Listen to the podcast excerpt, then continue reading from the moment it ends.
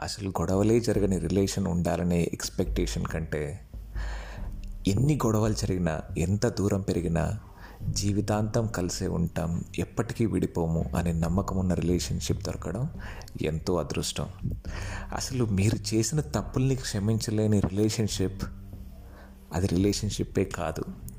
అది జస్ట్ పరిచయం మాత్రమే.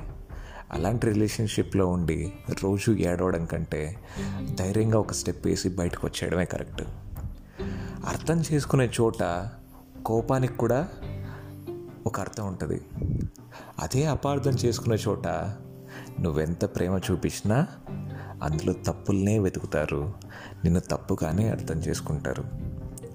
లే బయలుదేరు. నీ మనసుని ఎక్కడైతే మానసిక బాధలతోని సంఖ్యలతో బంధించేశారో ఆ సంఖ్యలను ఒక్కసారిగా బద్దలు కొట్టేసాయి. నిన్నెక్కడైతే బంధించేశారో ఆ బాధలతో అక్కడి నుంచే లేచి పరిగెత్తు. గో.